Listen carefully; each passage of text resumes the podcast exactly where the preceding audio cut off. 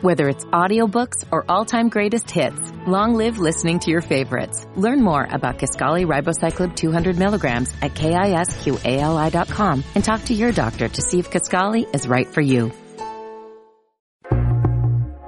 The Frames Per Second Podcast. What makes the flower a funeral flower versus a fun flower? I'm mainly asking for the price difference.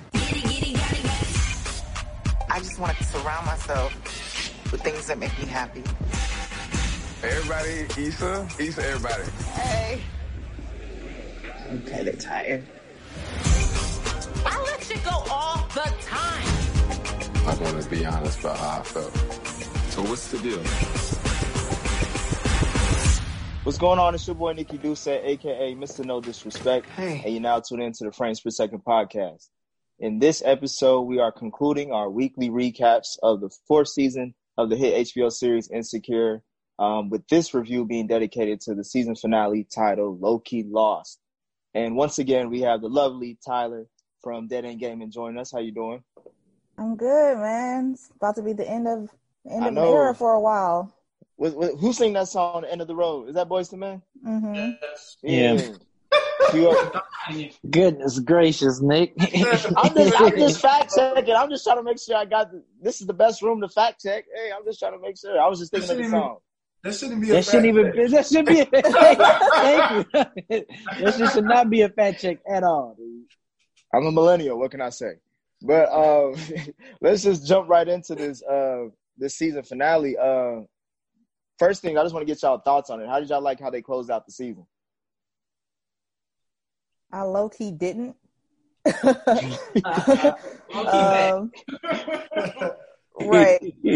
I wasn't – and y'all know I love this show, and I've loved this show for a long time, and I respect their creative minds and their creative decisions, but I was mad at the end of the episode for several reasons, which I will get to later.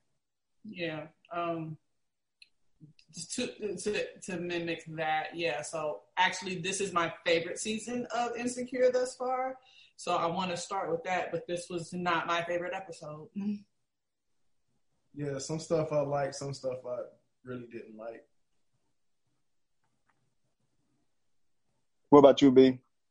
Oh, it was cool. I didn't love it, but I'm not on the Tyelerr boat with it. But I mean, it was a cool episode. Mike, what boat are you on? Did you like it or did you hate it? My boat sunk, bro. What? This shit was whack. What? Whack. A little bit. I mean, whack. Wow. Yeah. It's not logic whack though, right? Is Logic whacker than G-Eazy? They're in the same boat to me. So if that boat sunk, they both dead. You're right. I thought it was okay. I didn't think it was bad. Actually, you know what? I actually liked it. I ain't even gonna hold you. I actually liked it. There you go, man. Stand by yours. I'm standing by it. Yeah. I actually didn't mind it. It went in a different direction. There's parts that, of course, we're going to get to where I do see, like, the flaws in it. But overall, I don't mind how we got there. Ken, I didn't get your thoughts on that one. Wasn't a fan. Nah. You're talking about, like, you ate some bad chips. Dang. But, yeah, so the episode starts off with Issa and Lawrence hanging out again. I guess they're finally into their relationship. And they're like at an event picking flowers or whatever. But then he gets that call that says that he's got the job at San Fran. And then we see Issa and Lawrence have that conversation about, okay, do you want to do this long distance? Were y'all like, Tyelerr, did you think that Issa was going to be this cool and like with it as far as long distance and how that could go? And even though they're in a good part of like their relationship progressing now? Yeah, I mean, especially one might not be willing to do that for somebody they just met, no matter how much they like them. But, you know, they have so much history, and it seemed at that point that everything was kind of getting back on track. And like she said, it's only a 45-minute flight. So, yeah, it made sense to me, and I was all about it. I'm like, oh, she's going to be a trolley nigga too. And By the way, that's I thought it was like 45 minutes to San Francisco when we talked last week. So yeah, I remember that was a debate. Yeah. Whether she would, do the long distance thing. I thought last week you said it was a 45-minute drive. That's what I remember. Mm-mm. Somebody said it was 40. It's 40 because I remember editing it. It was like it's 45 minutes to San Francisco. I think we thought you meant drive then. All right. So yeah. But yeah, Nay, did you think that Issa was probably going to ask him to stay instead of being cool with like going? I don't think, especially given their history and the fact that she knows what it took to get him to this point.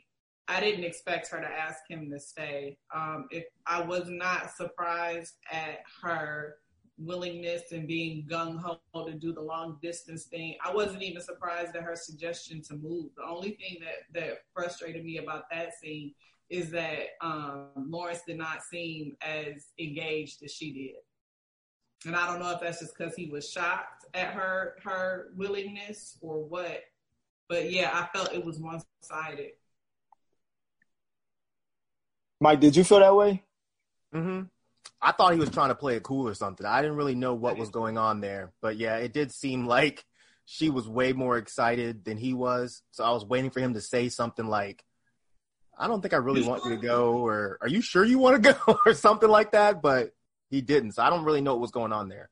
He's kind of always like that sometimes. Like he has these weird facial expressions and – mannerisms where it seemed like he don't like whatever the situation is. Mm-hmm. But yeah, when he walked up, like he had that, damn, I got some fucked up shit to tell you face. And it was, I got the job to San Francisco and I'm concerned about this relationship. Mm-hmm. And I think he was somewhat maybe surprised that she even agreed to go that far with him in terms of reestablishing the relationship a long distance. So they didn't convey that very well. He has like resting dumb face. Like he's always looked like he's like he's what just happened? That's why we make him faces because he's sometimes. Come on, why you gotta run shit? Nah, we ain't there yet. We gonna save all that. But for me, I thought it was like, you know how, what's that meme of like Weebay from The Wire when he looking confused and shit? I think that's what it was. Like, he didn't expect her to be like, all right, what's up, man? I'm with it. Like, I even move up there. Like, to go from like, especially after what she's already done with the whole block party and like how she's progressing with that. I think he was just more shocked that she was willing to uproot that and just travel and live somewhere else. And not only live somewhere else, but make new friends. Like, she was willing to be like, I'll drop anything. Like, I've been looking for an excuse to leave type shit. Mm-hmm. Nah, yeah, because she said she didn't feel like she had any friends there, really. So she was like, fuck it, let's roll. I'll make new friends. And that's funny because, like, as we get to the next scene with Andrew and Molly together at that social event, I think it's for Molly's job, we kind of see, like, the opposite where we see, like, Issa's being gung-ho and happy to, do anything for Lawrence. And then Andrew is now, I guess this is probably the straw that broke the camel's back for him and how he's been dealing with Molly when she's asking him to, like, continue on going on this social event with her coworkers. And he's really cool on it, but he's doing it to make her happy. Did y'all see that scene as, like, all right, this is probably where this going to start. That's, like, fucking him up. Yep, when he didn't want to go to that damn after party. Yep. And so I was like, that ain't gonna fly. Like he was ready to go home. And she forced him to go. And, did she force him though? Like could he just have said no? Yeah, it's one of those relationship force things. Yeah. Completely.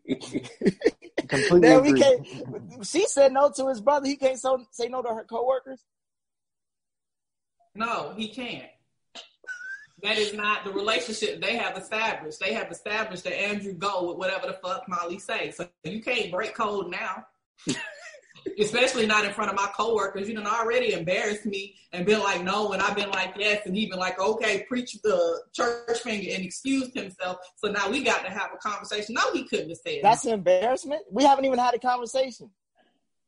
we obviously ain't on the same page, and now my coworkers see that we ain't on the same page, and they gonna see me have to get you on my page. That's what you know is real, Nick. That's what. Hey, Mike, I'm gonna leave it alone. I'm moving on. That's right. You using the fingers and everything, right? So we okay. So we see how that situation turned out. So Andrew must continued on hanging out with them, and then we have to jump right next to the next scene as far as with Issa going to go see Nathan at his job. At first I felt this was kind of weird because how everything ended, I would think that she would want to give him space a little bit, you know what I'm saying? Not to be even more involved with him because like she goes to see his new space as far as where he can do his thing with his barbershop business, but then he's also allowing her to use that space for her events. Do y'all think that, well, first of all, do y'all think that Nathan apologizing for disrespecting Lawrence, do you think that was a good thing that he did on his part? I was very proud of Nancy. Yeah, I think that was dope for him. I think that was dope and man enough for him to admit that he was wrong and admit that he, you know, came off very funny when she was at his place helping him move. So yeah, I thought that was a good move on Nathan's part, in my opinion. I thought that was good. I thought it was a good thing to do too. I wouldn't have done it, but you know, I thought when you done it. If I meant the shit that I said, I wouldn't, you know. Maybe, well... He didn't know if he meant it or not. Yeah, he was kind of... Yeah, Damn, bro, chill out, bro. Yeah. And he don't know Lawrence. I heard things about him from Issa, so I'm sure, you know, the same way that, like, you know, you might tell your friends or your significant other about somebody they've never met, but they're going to kind of, like, get a certain opinion about them based on what they've heard from you. You know, so that's more about whatever Issa told him than he didn't pull that out of nowhere, and it was somewhat true. So I thought you was done with that shit. He coming from his bag. He was in his bag of films. He was, but it did look like a sincere apology though. I was like, all right, that's what's up. Yeah, and low-key, I mean, he didn't even say that he didn't mean it or that it was wrong. He was like, yeah, like, basically I was in my feelings. So I feel like, yeah, that's the mature thing to do or that's the right thing to do. Like, even if you meant what you said, be like, I shouldn't have said that and I said it for this reason. Yeah. It's weird. I feel like they had more chemistry this episode than her and Lawrence. I have a theory. Oh, really? Wait, she pregnant with Nathan, baby? Mm-hmm. I think Lawrence Ben knew about this baby. That occurred to me.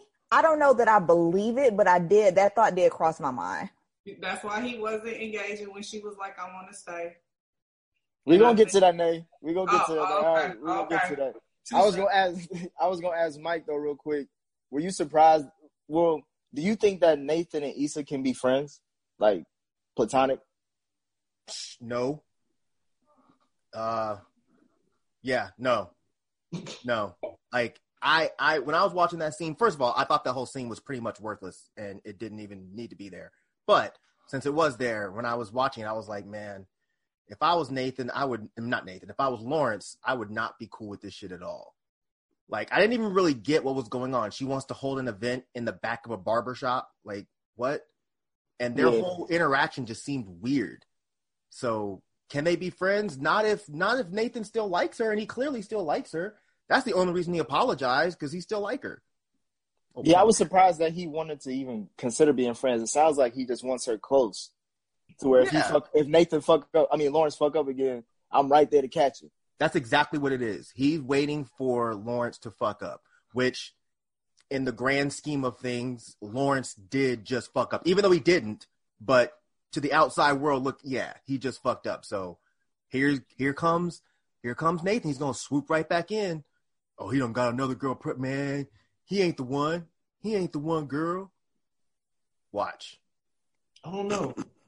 I can see it going that way, but I also I didn't think that when it sounded like he sincerely wanted her as a friend.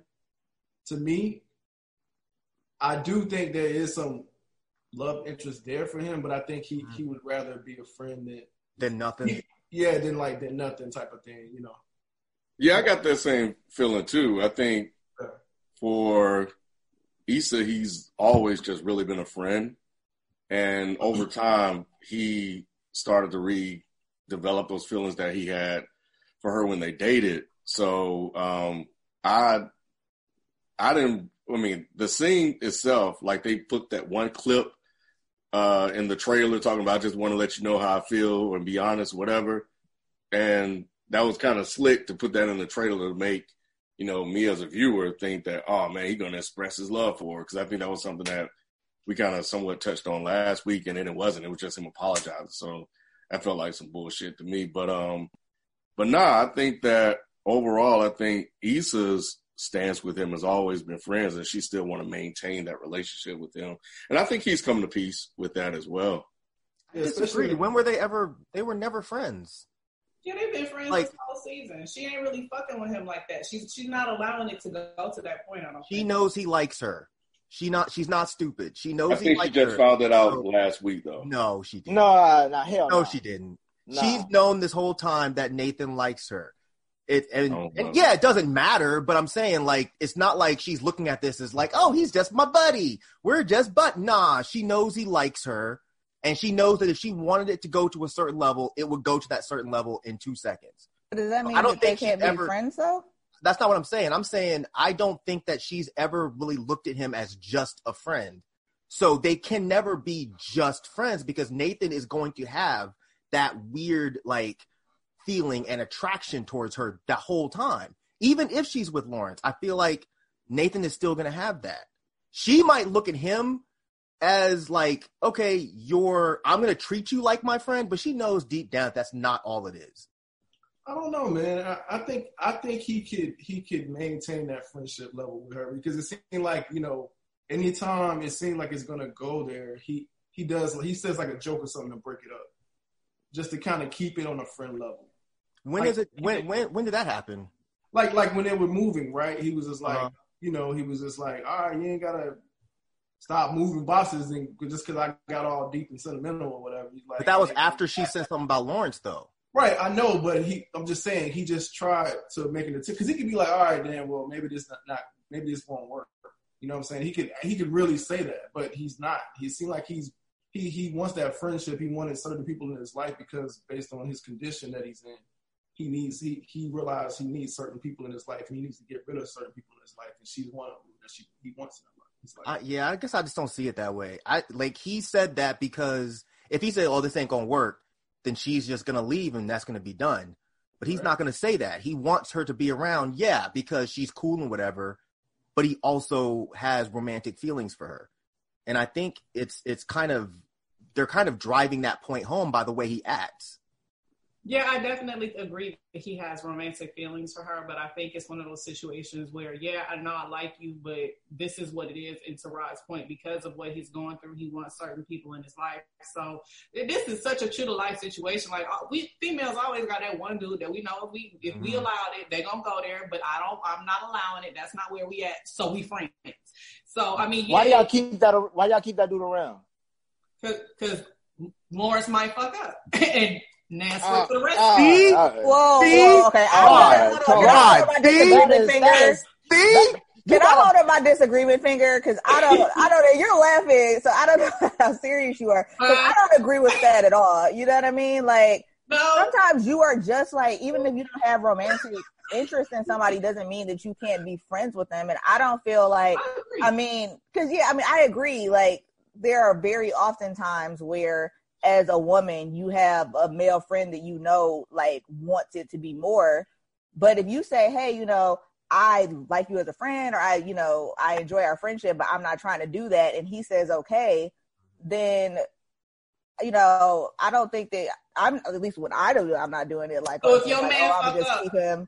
So your man fuck up, y'all break up, you still friends, you know that friend like you ain't gonna take it there? No, not if because I have like guy friends like that I'm not attracted to at all, that have like, that I know feel that way about me or have felt that way about me at some point. And I've said, hey, you know, like, I don't feel that way about you. You know what I'm saying? Like, if we were just friends. Yeah. I mean, cause if I'm not like physically attracted to that person, or like, emotionally or mentally attracted to that person in that way, that doesn't mean that we can't still be friends or still hang out sometimes, but it means that, like, no matter who fuck up or who I'm fucking or not fucking or who I'm with or not with, it's just not like that with that person. That ain't the same scenario. Oops, sorry. Go ahead, Nay. Oh, no, I was going to say, I wasn't shit when I was single then, because I always kept a dick in a glass case. That's just what it is. I was about to say, you got to break. You got it. Oh, my goodness, Nate. Not a dick in a glass case, Nate. What? That's what it is. It's the way that you phrase it, because I just picture, because I have a really vivid imagination, and so now I'm picturing literally a dick in a glass case, and I'm like, just the visual. Anyways. I'll accept it. You're trifling as hell, yo. To bring it back, away from the dick in the glass case, the scenario you just gave is completely different than Issa's situation. If this was some old busted-ass dude that Issa wasn't interested in, I would totally understand what y'all are saying. But Issa clearly finds him physically attractive. And to a degree, I'm sure she finds him emotionally attractive. She's just dating Lawrence. So that's the only reason I'm saying that I don't see that they can actually be friends. In the scenario you gave, Tyelerr, I 100% agree with you. That's not your situation. That's not your issue to deal with if the dude likes you and you don't like him. He needs to either get over it or he needs to just, like, separate as far as being friends. But the Issa-Lawrence situation, the Issa-Nansard situation, if Lawrence was away from the situation, then it would be a little bit different with those two. That's the only reason I'm saying that I don't see them as being, like, strictly just homies. I think that it's possible for them to be strictly just homies if they agree to that as, like, mature adults, but I can absolutely understand why Lawrence, for example, or the significant other in that situation would have a problem with that or feel like, oh, you know, so you just gonna be talking to this nigga about me when you mad at me, and as soon as some shit goes south, instead of you working that out with me, you gonna be running up with this. So I can understand. I'm cracking up, kid. But no, like, I can understand why somebody would have a problem with it or why it may seem sketchy or like, but I don't think that it's absolutely impossible for them to be friends if they make that decision. I don't think it's absolutely impossible. We gonna say we cool with it. I'm just gonna let you know. We gonna say we cool with it, but we're lying. We're lying. We're always lying. I think they're going to showcase a lot of that on the fifth season. So I think this episode is going to be a key episode for later on with the fifth season and how, again, we're talking about the relationship between, or the love triangle between Issa, Lawrence, and Nathan, especially with how everything wraps up, which we're going to get to, of course. But, Rod, did you have something else to say? I was just going to say going to Nay's dick in the glass. You're going to hear about that later. I'm going through her friends list. Like, which friend is your dick in the glass? You don't want to know that answer, Rod. You don't want to know that answer. I do want to know that answer. Next question, Nick. I'm trying to go there, kid. He want to know the answers, though. But I was going to say, like, I think it does, to your point, though. I think it does make a difference because they have gone there before. So I think that's the difference. When you say, Tyelerr, you wouldn't do that. Would you do that with someone that you did actually go there before, but now y'all in a platonic friendship now?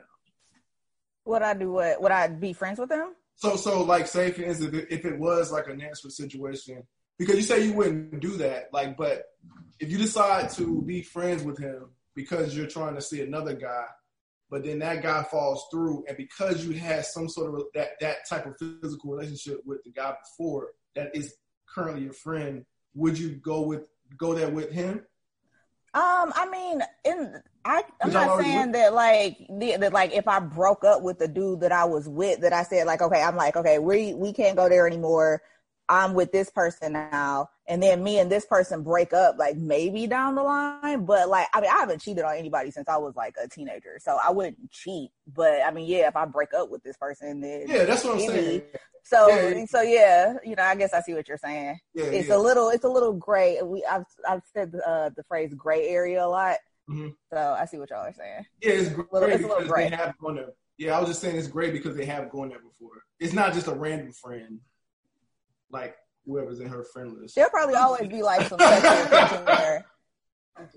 There'll probably always be some sexual tension there, honestly. Yes. Yeah. It's always going to be great for us. If our woman has a dude around and he's not real ugly, there's always going to be a gray for us. Like, I don't know about this one. I'm keeping an eye on this one. Right. As we get to the next scene, we see Molly and Andrew. And ain't nothing gray about this situation. It was pure black and white as far as Andrew finally, I guess, him snapping. So they get back late. I didn't know they were going to hang out with her coworkers all night, because it seems like they meet up the next day or maybe later on that afternoon. And he's clearly tired and he just wants to chill out, hang out, and watch that, Losing LaToya Luckett, that show or whatever. Not LaToya Luckett. I don't remember. I forgot the name of it. But she don't want to watch it because she's tired. But he was like, all right, cool. I'll watch it. You know, I'll keep my mouth shut from the spoilers. But she was like, nah, let's watch it together. Why? B, was it petty for him to get mad over that? And that be the reason why he called her out on everything. Was that petty? Yeah. I mean, I was just waiting for him to snap on Molly. That's all I was waiting for this episode. So if it was petty, probably, yeah. If it caused for him to snap on, for him to give him a reason to snap on Molly, I was sitting there motherfucker clapping like, yes, go off, go off, go off on motherfucking Molly, because I was waiting for this moment and I was hoping this moment was going to happen. So was it petty? Yeah, I mean, no, because it was the match that started off him going off on Molly. So I didn't look at it as really super petty. I was just happy that he finally said what he had to say to her and had her ass looking dumbfounded, and even had her looking dumbfounded later on. I think another scene a little bit later on when she was talking to him. And he was just like, I don't want this to work. But you know, but I was so fucking happy that he did that shit. So yeah, that was like a favorite scene on the episode for me, was that, because I was waiting. We all been waiting for this. Like, man, he gonna snap on Molly. He gonna snap on Molly. And that shit, I loved it. So no, Nick, it wasn't petty. I feel like it was kind of like the straw that broke the camel's back. And the thing is, it's like, even though it was small, it was still very much like a microcosm of what their issue was, you know? Yep. Like, it was still just like a smaller version of what he feels like was their general issue. So, yeah, I mean, like the phrase literally, like a straw broke the camel's back. Like, obviously a straw in general is too light to break it, but when it's like stuff has been piling on, like one last little thing is like the thing that does it. So I'm going to hop on the Molly train one time. Didn't he put that on himself? Like, didn't he put that on himself to not be open and honest about his feelings and about, like, what he you know, likes and doesn't like? I'm with you, bro. You know what I'm saying? Like, yo, just be open. Look, don't be complaining about it now. Well, real shit, he didn't complain. All he said was, of course, we're going to do it on your time. And she took offense. Well, you asked me, what's the problem? And so I told him, what's the problem? Though. He's very passive. Yeah. Right. Right. He got to be the deal with her? No. You don't. No, you don't. You don't. No, you don't. All that shit is Andrew's fault. He put up with her shit for this whole goddamn season. Thank you, Tiffany. He didn't want to go to that season. I knew Molly was in trouble when he walked in that goddamn house and I saw his face and the way he walked in. I was like, oh, this is bad. This ain't going to go the way she think it's going to go. And if that was me, I would have like, well, shit, I'm going to still watch the shit any goddamn way. Yeah. That should have been the day that he just put his foot down and been like, yo, I'm just going to do what I do. Not complain about what you've been putting up with. 100%. Like, come on, man. Yep. But she asked a question, and so he told her to answer. Don't you tell me that all the time? Don't get mad if you don't want to hear my truth. He didn't ask her nothing. He said, "I'm gonna watch this show." She asked him. She said, "What's the problem?" Because he was like, "Okay, we'll do it on your time." And she was like, "You know what's up?" But the fact go ahead. Go ahead, Mike. No, go ahead, Mike. Nah, because I don't want Nay looking at me like that. You go ahead. All I was going to say, the fact still remains, is that he let this build up. That's really all. I can agree with that. Nah, I can't say that because, and Mike, I'm going to get to you, but we talked about last episode as far as, do you want to be right or do you want to be in a relationship? So that, to me, that question came about as far as, you're not going to always, like, you're right to feel the same way you are, but sometimes you got to compromise. Sometimes you got to do things for your significant other, even when you don't want to, just to make them happy. And I do agree that maybe he should have spoke up earlier. But if you have that mindset in a relationship, you are going to let some things go. You are going to go along with shit you probably not want to. I think his issue was that it wasn't reciprocated. That's why he went off. He was like, not only are you going to make me cater to you, but you ain't even going to cater to me. And I got to eat that too. That's why I feel like the energy was coming from that. What about you, Mike? I think you're both right. Yeah. I agree with you, Nick. I think that a lot of his frustration, because he clearly said it, you wouldn't even go hang out with my brother, you know. But I also agree with Rod that Andrew's been a little punk this whole time. So you should have said something a season and a half ago. You can't wait until now and then want to get mad. But to answer your question, yes, that shit was petty, but it was justifiably petty. It was completely justifiably petty. Look, I've had girlfriends that do the same shit. Oh, I can't watch the show tonight, but you better not watch it without me. Well, when can we watch it? On Thursday, and it's Monday. Fuck that. I'm going to watch it. I'm just not going to tell you I watched it. I'm going to act surprised when shit happened on Thursday. But I think Andrew was justified in his little slick-ass comment, you know, the little, I forgot what he said exactly, like, well, do it on your time or whatever. And when she spun around with that, I'm sorry, what? I was just praying for Andrew to really snap, but he didn't even fucking snap. It was disappointing as hell. He want to really have like a calm conversation. Well, I mean, every time, you know, man, quit being a punk. Like someone, he need to do her like Ghost did Tasha. You know? He's sure in the Mike, that's not gonna happen because he ain't black. He ain't black. You're right. He can't do that. He don't got that in him, Mike. He don't. Hey, Mike, he don't got the head mush thing. He don't got that in him. He don't got the technique. He don't got that. He don't got that. That might be a different technique. He might. Right. I don't know. She might just go nail it. That might be. See, I was about to text you, Ken. Don't do it. Don't do it. Ken, I was going to do it for you. Don't do it. Because I was thinking it, but don't do it. I ain't going to say, I was like, we try to be respectful these times. But no, I do agree that it was petty, but it was just like, again, I don't know. I feel like when was ever going to be the right time for him to express that? You know, like he was going to have to say it somehow, some way. Like, and I think it's usually always the smallest things that get, at least for me, when I deal with certain women, like their attention. Like you won't see the big thing, but you'll call something out that I do, and we'll have a conversation about that, and that'll lead to something else. So, or at least lead it to the conversation where I want to get it to. So I think that's what he may have done it passive aggressively, but maybe that's the language that she hears when like she needs to respond to some shit. But you know what? Like he had just given in about that party, and then them coming home after that. It's like she could have just gave him that one. Even after he made that smart ass comment, she should have been like, you know what? I dragged you out. I made you stay out late when you didn't want to go. You're upset. Let me go ahead and just go to bed, and I'll watch the shit tomorrow. But she couldn't even do that. She can't take anything. Everything is always about her. Well, you know, I mean, I feel like... Oh, sorry, go ahead.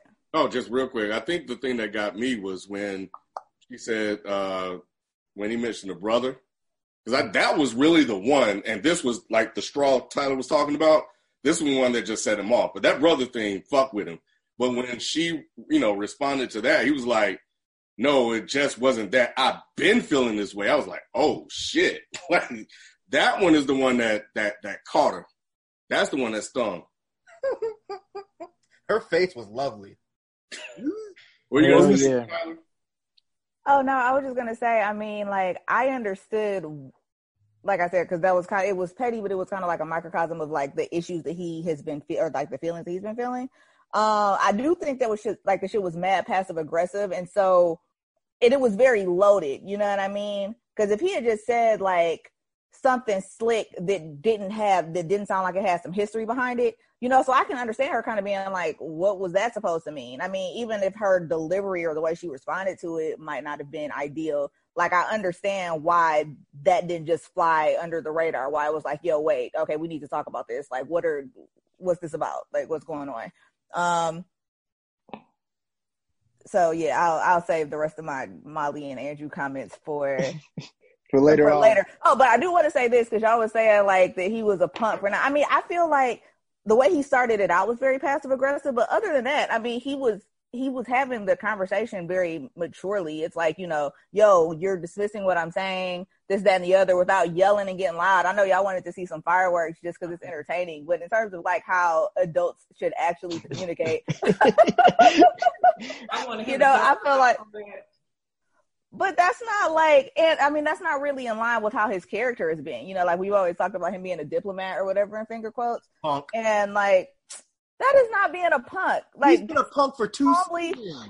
He's never calmly expressing what is bothering you does not make you a punk. Does not a punk make you, Mike? That's not what I'm saying. What I'm saying is waiting 2 damn seasons to express your little raggedy feelings. That makes they've been dating for 2 seasons? It actually has. Yeah, like maybe 1.5 seasons, something like that. Okay. I'm saying, yeah, it has been a while. If he brought it up back when she first started doing this shit, it wouldn't have gotten this bad. I don't think being a punk is talking about your feelings calmly, even though I'm a yeller, but I respect him being calm and rational. I'm saying he should have been calm and rational with that shit a 1.5 seasons ago, and she wouldn't have been fucking breaking him down the way she was. This time, when she turned around with that, I'm sorry, what? He should have stood up and said, you heard what the fuck I said, and then left. But she didn't even know that he was feeling any of this stuff, though, because he hasn't said anything about it. And I mean, I guess, again, like, because of the way that y'all feel about Molly, it's like, oh, she's selfish, and she's done this, and she's done that. But, like, she doesn't really seem to have any awareness of these, like, you know, offenses that she, or these, like, the way that she's making other people feel. So to her, it was like, yo, where the fuck is this coming from? But that's the problem. And that's because she don't give a fuck.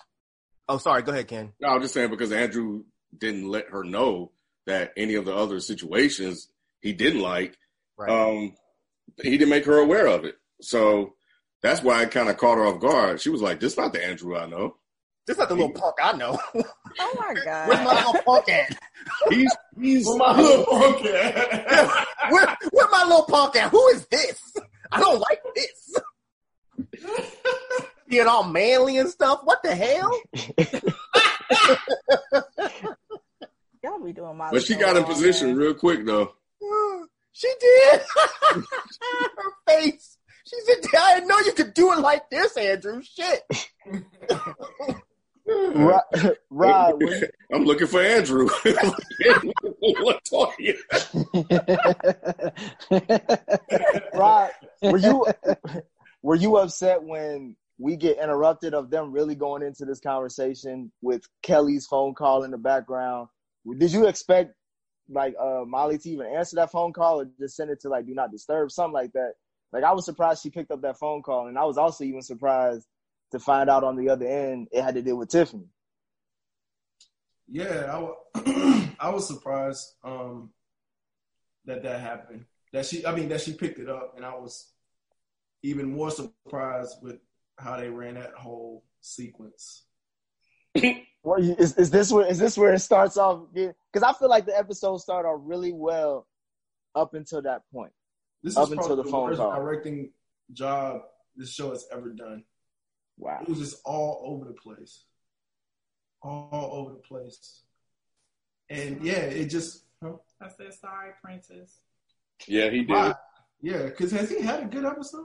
I don't know. I think this is first. Is this the first episode he's directed? I think. No, I think he's done some of the. I think he tends to do some of the like quote bigger ones, like the season finales or the season openers. I think he did like the last season finale too. I think I remember seeing that. Because his main position is writer, right? He's a showrunner. Okay. Yeah. Yeah. Because I'm used to seeing Issa write the final season, but he wrote and directed this episode. Yeah, she did that. So, B, did you like the whole the Scooby-Doo ass adventure we went on after once we got the Molly picked up the phone? I mean, I didn't care for the Scooby-Doo adventure, but I do like the fact that because we was always kind of curious about what's Amanda Seale's character? Tiffany. Yeah, we was always kind of like wondering when they was going to like kind of display or show, you know, what she's been, you know, the postpartum You know what I'm saying? That right? Yeah. We was always wondering they was going to kind of show that, you know, and, you know, really show that in the, you know, in whatever episode this season, at some point this season. So I'm glad once it got to that, you know, we kind of, we saw that, you know, cause that's like a real, you know, that's a real life situation. Me personally, I didn't care about the whole Scooby-Doo chase and they going to the movie theater and going to the restaurant or whatever and having a fight on the bus or whatever with the police officer. Like, me personally, I didn't care for that at all. But once it got to the scene where he finally, you know, found her husband, found her his wife and stuff, like that was a real moment. So I mean, I like that. But the whole chase, I didn't care for that. They could have cut that out. It's just too many other things they could have used that time for. Yeah, you know, that's true. I mean, that's true. Only 30 minutes long. You know what I'm saying? And now you want to come back. And they're looking at the camera and put the camera. What are you doing? It don't have to. Like, it's just all that was just kind of unnecessary for me. That was exactly how I felt. Was that like there's other things that they could have used that time for? And the thing is, yeah, you know, we've been waiting for them to return to the postpartum arc. And I'm glad that they returned to it and kind of gave a little bit of attention or focus to that as an issue that impacts women. But like, especially for the season finale, for that to have taken up, because that took up a really big chunk of the episode. That's like 10 minutes. Like a third of the episode. Yeah. And so, and especially to have that take up the chunk that it did. And then we basically have, just to jump ahead real quick, like just briefly, because I'm talking about like the way this is all chopped up. Like they had that 10-minute break in the middle. And then after that, they basically have a 4-minute scene where Andrew and Molly break up. And then like a 4-minute scene where the whole shit happens with Issa and Lawrence. And it's like, damn, we could have like fleshed those out more with some of that time that we spent looking at the camera in the Mexican restaurant. So that was one of the things that I was really kind of, and mad is a strong word. I wasn't mad, but like one of the things that I was kind of like disappointed about with the episode was because I just felt like they didn't use that last half an hour the way that they could have. Especially because the chase, the whole, wasn't even really funny or interesting. It was just like, oh, okay, I guess we're doing this now. It was like they were trying to be dramatic and none of it worked. Like even the last scene when they went up to the hotel room, like that shit didn't even work. I'm sorry, I didn't think that was at all. Like, Mike, I apologize. Like it just was. What the fuck? Like, if anything, the only thing I maybe got out of that whole sequence was when the husband was like, I can't believe I didn't see it. But you didn't have to do all of that to have that conversation. And it fell so flat. And I was mad, Tyler. You was disappointed. I was mad. I was like, really, this what we do? They had an opportunity to really show. Because what she did wasn't even, I don't think that was out of the ordinary for somebody who's dealing with postpartum depression. Hell, I done damn near did that. Leave me alone. I got to break out. Very natural. But they could have done that so much better. And I don't feel like they did a really good job of even expressing or evoking the emotions that go with postpartum depression. So it just fell completely flat for me. And it was a missed opportunity. And I was pissed. Mike, I was going to ask you about, did you feel anything when Derek was getting his actor bag as far as when he was breaking down how he felt about the whole situation, and even going up to like the point where Nay was saying she didn't feel it, that hotel scene where he knocked on the door and he saw her? No, I thought all of it was terrible and worthless. And it definitely felt, like you said, Scooby-Doo, Veronica Mars-ish. And I was just like, I don't care about this. Why are y'all doing this right now? Like, I already didn't give a shit about that Nathan scene. And then you go to this. Like, when the phone was ringing and it was Kelly, I swear to God on my life, I knew exactly what was about to happen. I was like, okay, Tiffany's in trouble. I actually thought it was going to be, oh, Tiffany tried to commit suicide or something like that. But when they got there and he's on the phone, I was like, okay, they're going to go on some adventure to go find her. I just didn't expect it to last this fucking long. Getting on the bus wasn't funny. None of the it was clearly like when he was talking and the camera was pointing at Molly, it was clearly like, oh, this is what Molly must be thinking about Issa. And then when the camera would point at Issa, it was like, oh, this is what Issa. It was just like, y'all couldn't do anything more creative than this. And then when he knocked on the door and she opens it up in her little towel and she's just like, I didn't know what else to do. I didn't. I was like, man, look like the writers didn't know what else to do because this is some bullshit. Bullshit. But no, I mean, I'm not putting down the whole postpartum thing. It was just this That scene did not make me feel any sort of sympathy or interest or anything. It was like, this episode shouldn't have been a season finale. It should have been another regular-ass episode. But y'all did this shit for the season finale. Y'all deserve to get ripped. Because they thought it would hit. And because, you know, I mean, shit. Who talks about this in the black space? So for them, they thought this would be like, you know, not like a crowning moment for them, but, you know, I do think they felt like it was going to have an impact for, you know, for them tackling this situation. And, you know, it didn't, what do you say, baby? Open up. It's me. It's me. Baby, yeah, you just talk to me? Why couldn't you just talk to me? I would have almost even rather them have that conversation at home. Like, have her have, like, a major breakdown at home and have them have that conversation there. You ain't have to do all that. You know what I mean? Conversation, though. It yeah, just exactly. And it was like end scene. Right. It felt like they were trying to hide the fact that Tiffany, or what's her name, Amanda Seals can't act. Because no. Like, she said she was acting her ass off. She did. I was so taken aback when she said that. She was like, that is what you call acting. And I was like, no, it's not. What are you talking about? Yeah. Like, who said she was acting her ass off? Amanda said she was acting her own ass off. Wait, what? When and where and why? They have like a little wind down after the episode.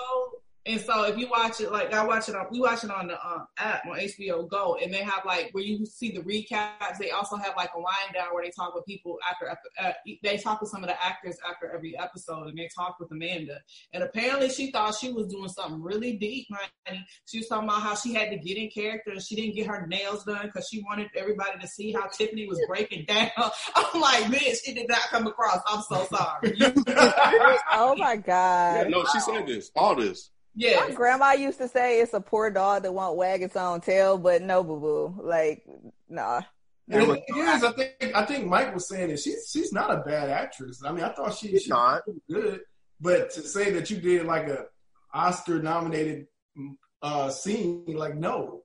My thing is like, if she, like, I know she's not bad, but it just seems like she is based on like, they don't give her much depth or range or even words. Dialogue to showcase what's going on. What specifically is she unhappy about? I mean, we understand the idea and theory and the medical definition, but I want to hear it from her. I want to, like, she didn't even say much. Like, she didn't give much explanation. He didn't really say much as far as comforting her. Like, he comforted her friends before he comforted her. Like, at least we heard that conversation. Like, to me, it was just like, again, if we're going to go through all that, have the conversation. But if we're not even going to have the conversation and we're going to go through all that as far as the chase, then it was a waste. Bars. It was a waste, definitely. So, especially but yeah. They didn't even really, like I said, like they didn't really tackle it. Like even if they had decided that they wanted to spend a chunk of the episode wrapping up that kind of like loose end, like y'all said, you know, she had like a breakdown or she had been talking about exactly how she'd been feeling or she didn't know how to be a mom or something like that. But we didn't really get any of that. Like most of the time that was spent on that, on kind of closing that arc was them going to different places and looking at cameras and asking people if they saw her and being on the bus, you know? Yeah, they should have made it more like a Issa Lawrence situation. You know how we really liked that episode when they were like at a table talking and discussing and we really felt it.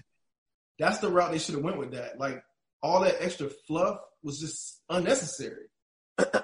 just have a real conversation about it, because then now we're distracted by all this other stuff when we could have just really tackled, like you said, the situation as itself. They should have handled it the way they tried to handle Dansford. Like, they never even said postpartum. Like, they never even acknowledged. They haven't said that word. They're not saying that there's anything wrong with it other than she just broke away. All the postpartum stuff is stuff that the audience is inferring because we see how she's acting. So, like, if they would have handled it kind of in the way that they did with Nathan, where they actually had a conversation and he actually said, this is what I'm dealing with, or even if they had her saying, I don't know what I'm dealing with, I don't know what's wrong with me, just acknowledging that something the fuck is wrong, it was such a wasted opportunity. Especially for a season finale. Yeah. And especially for a topic like that. Like, I know they're trying to broach it because it's something that's not talked about in the Black community, especially in our entertainment programming. So if you're going to do it, then do it. Don't dance around it. Well, at least the next thing we get isn't a dance around conversation. It's with Andrew and Molly, and they actually, after Molly comes back from dealing with Tiffany, they sit down at Andrew's crib and actually talk it out. Molly even brings up the subject. Like, it's funny she brought it up with Andrew, but not bringing up something with Issa, but we'll get to that later. But she wants to have that conversation because she doesn't want it to linger on any longer. Tyelerr, what did you think about that? Because you were talking about how that the chase took away from that scene. What did you think about what we got, though? Yeah, I mean, it felt kind of rushed, honestly. And maybe it felt rushed because it was, like, juxtaposed to what I felt like was 10 minutes of bullshit. And so it made me even more hyper aware of how that time could have been spent fleshing this out, or them having more of a conversation about it, or him saying, you know, when you did this, or you don't, because he said the thing about, like, you don't let things go, but they didn't really, it was just odd. It was just so fast, you know, like they didn't really get into it, especially when I feel like they could have. And so first of all, let me say, y'all know that I tend to defend Molly a lot, or I won't even say a defender. I tend to see both sides of a lot of things. Like I said, I'm a Libra and an empath. I tend to just see both sides and can understand how both people in the situation are feeling. My feelings were hurt when Molly and Andrew broke up. I didn't want them to break up. I know y'all been wanting to see her get cussed out for the longest. I was like unhappy with the way that went down, because I didn't want them to break up, but also like I just felt like at least if they were going to, that the moment should have been more than just like a couple sentences that didn't really say much. That's interesting. So everyone saw it as a breakup? Hell yeah. I mean, because I thought you asked the question. You was like, I don't know. Well, so is that a yes or no? Or what is that? Right. So that, I think that's to Tyler's point. It's like it was so short. By the end of the episode, I realized it was a breakup. But when he left her looking dumbfounded, looking up in the sky for the answer, I'm like, so I take it. That's like. It's almost like he put the ball in her court to say, he was like, what are you even fighting for? And she was like, I guess I don't know. Like, it was, to Tyler's point, it was short. It felt unfinished. It felt rushed. The rest of this episode felt rushed after the days. So it felt rushed, and it felt like, yeah, I felt very unfinished, and I love seeing Molly look stupefied, but I almost would have, it's almost like, what? You love seeing her hurt? Like, not hurt, but like stupefied? Yeah, like she didn't know what to say. She was trying, emotional. She was like, I'll work, I'll be open, I'll do this, I'll do that. Bitch, you should have been there. You didn't feel that. But she didn't know there was a problem before. Huh? Oh, sorry, I didn't mean to cut you off. I just wanted to kind of interject that she didn't know there was a problem before. And once she became aware that he was feeling this way, she was like, I want to fix it. Doesn't that count for something? She knew there was a problem. If she would have been listening to that therapist she paying, she would have known it was a problem, but she's not paying attention. She's oblivious, and she's not paying attention to the signs. That's why she don't have Issa, and she had to call Issa to talk to at the end of the episode. Now she don't have Andrew. He had to break up with her ass, and now she actually has to put in some work to be in a relationship if she want one. She don't even know what she's fighting for. She don't even know if she want this nigga. She just know she want to be right. She just know she want to be in a relationship and prove all them other bitches wrong. And now you ain't got no nigga. And what? Hey, Rod, everything she just said in my voice, that's my perspective on that scene. I done forgot my damn voice. Good. So real quick, Rod. Think about what she said. She said, so we put in all this time for nothing. She didn't say, damn, I love you. I want to be with you. I want to fix this because I love you. She said, damn, we put all this time in for nothing. You gonna make me waste my time? And even Andrew caught that shit, but he was too much of a punk to really call her out. But he was like, so that's all this is time? He should have been like, oh, for real? That's what this is? And he should have mushed her ass then, too. Well, okay, so first of all, Andrew went back to his old habits of being passive because he didn't want to have the conversation. Mm-hmm. So he was just going to let it go. Molly made them have that conversation. So he went back to being the punk, the passive guy again. The thing about it is that, yeah, you're right, Mike, that she didn't have a great response to him. And it came across to me as if she was managing that relationship with KPIs, you know, like these key performance indicators, like this is our time and this is this thing and this thing, instead of like emotionally. And when she was hit with that question, you know, she had to really stop and think about it. But with Tyelerr and the fact that she didn't even know that there was a problem. That's impossible. Address the issue. And now that she was made aware, she wanted to sit down and try to fix it. She's done this with him before. Oh, real quick, Ken. So you said he went back to being passive aggressive. Was he being passive aggressive, or is it that he knew? Because to me, the way the conversation went, it's like, I know I'm not gonna be with you. I've been thinking that we just don't fit. And I think because of everything that went on the night before, he was like, no, you don't want to have this conversation right now. Nah, he didn't. That's the way I took it.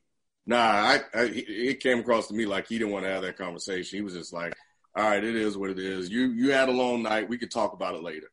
He was kind of brushing it aside. I think he was brushing it aside because he knew it was ultimately going to be a breakup conversation. She thinks it's something we need to do. And he's like, no, it's nothing we can do. We don't fit. And see, that's not fair. How is it not fair? Because you should have brought that up. Well, and we probably could have worked on it. No, here's the thing. He brought it up in his way. Right. And let's be real about it. It's not like they got years in the game. Right? It's not like they're talking about getting married. Like, I really don't owe you no explanation other than to say, I don't think I'm a good fit for you. This ain't working for me. I'm out. I don't agree with that. I don't agree with that. My thing is with as far as like, he knows how to talk to Molly. We've seen him diplomatically, however you want to call it, know how to communicate with Molly to get a certain message across. We've even complimented on him on that for weeks. She, at this point in time in their relationship, doesn't know his signs, what to pick up on for him, to know when he's uncomfortable, to know when she, like, the whole season. Remember when the whole work issue? That was a sign as far as, like, look, I've been bending over backwards and meeting you halfway about you being busy at work. You can't understand when I want to hang out with my homies, when you ain't even tell me we was, like, that whole situation was brought up again pretty much in a different way with what he was saying as far as, it's on your time. It's on your schedule. You're doing the same thing, but in a different way. And it was just like, how many... No, go ahead. Keep going. I'm sorry. I was just saying, like, how many times do I got to show you... Like, how many different ways I got to skin this cat? Like, but my thing is, like... But my thing is, like, he knows how to... My bad, Mike, about the cat shit. No, I did notice that you said skin this cat right after Zoe. Like, I was just looking at it. I was like, I'm trying to think of something. She heard you, too. She tried to jump in my lap, and she fell. She feels embarrassed. Don't listen. He knows how to communicate to Molly about other people's problems, but not his own problems. Yep. That's his problem. Yep. That's his problem, Nick. That's a good one, Rod. That's a good point. Got that one, Rod. You did that. I ain't got nothing to say with that. I thought I had you cornered. But yeah, I mean, shit. Was you happy for that? For them to finally break up that way, with her looking stupid?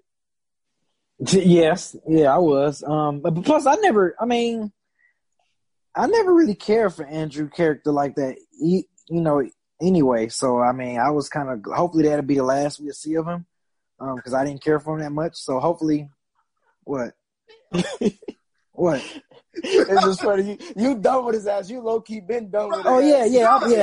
I've been done with Andrew, man. So yeah, like I was like I mentioned earlier. I'm glad Molly was looking stupid, Mm-hmm. You know what I'm saying? At the end, and I'm just like, and I was also glad that I'm like, cool. Hopefully, this might be the last Andrew that we'll see. So, hell yeah, kudos. I hope they work it out. Get I the hope fuck they out of here, man. I hope they don't. I do. I hope they why? Don't. Why? Yeah, why, Ken? Why? Andrew deserves better than Molly. Andrew deserves on me. They've grown on me. Andrew deserves better than Molly? Yes. Yes. What are y'all talking about? Look, Andrew is a punk, Rod. I'm with you 100%. Okay. He deserves a woman that appreciates him being a punk as opposed to taking advantage of him being a punk. That's what I'm saying.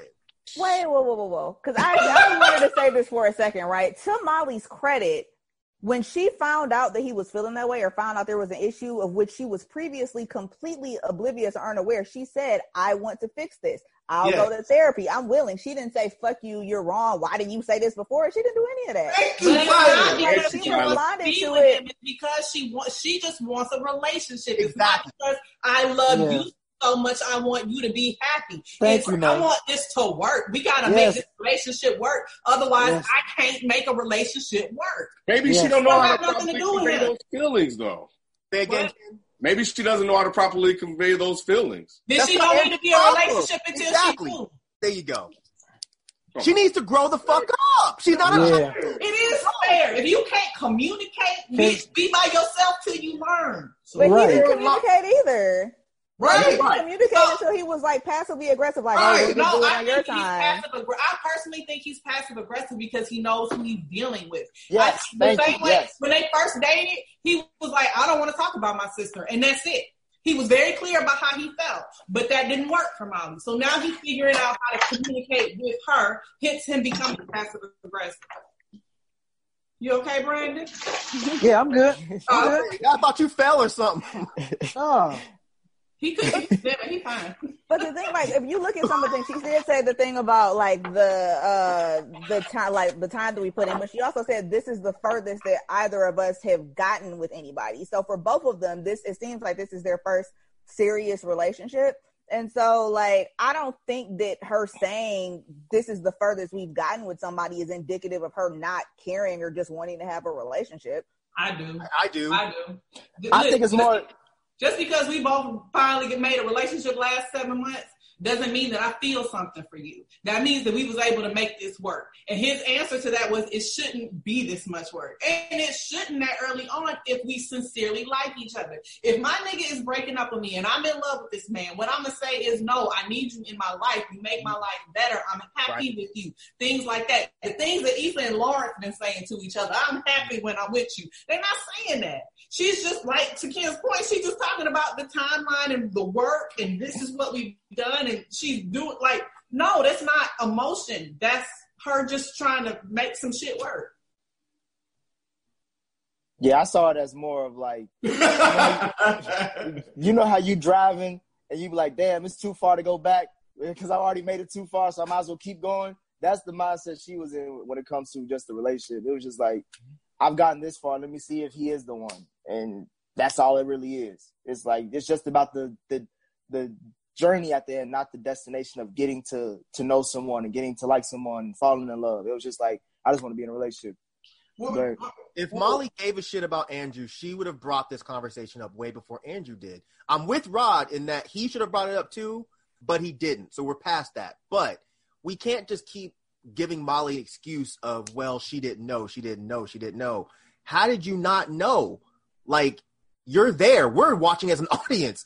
How did you not know at any point that he was feeling stepped on or walked on or beat up? You didn't know at any of this time that there was an issue. We have a camera aiming at his face, showing him rolling his eyes. He has eyes looking at his face. But I'm saying, though, like, but in some ways, like, Molly has shown this growth of, like, actually trying to talk about the situation, you know what I mean, or actually approaching it like, hey, okay, if I fucked up, let's talk about it or let's deal with it instead of just brushing it aside. So, to me, it just feels like y'all just gonna shit on Molly no matter what she does, even if she is, like, finally trying to change something about her character and be more receptive or be more open.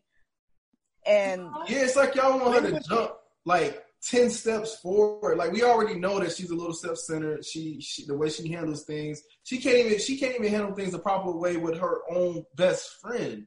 So this relationship thing is a little harder. But at least she's trying to Tyler's point.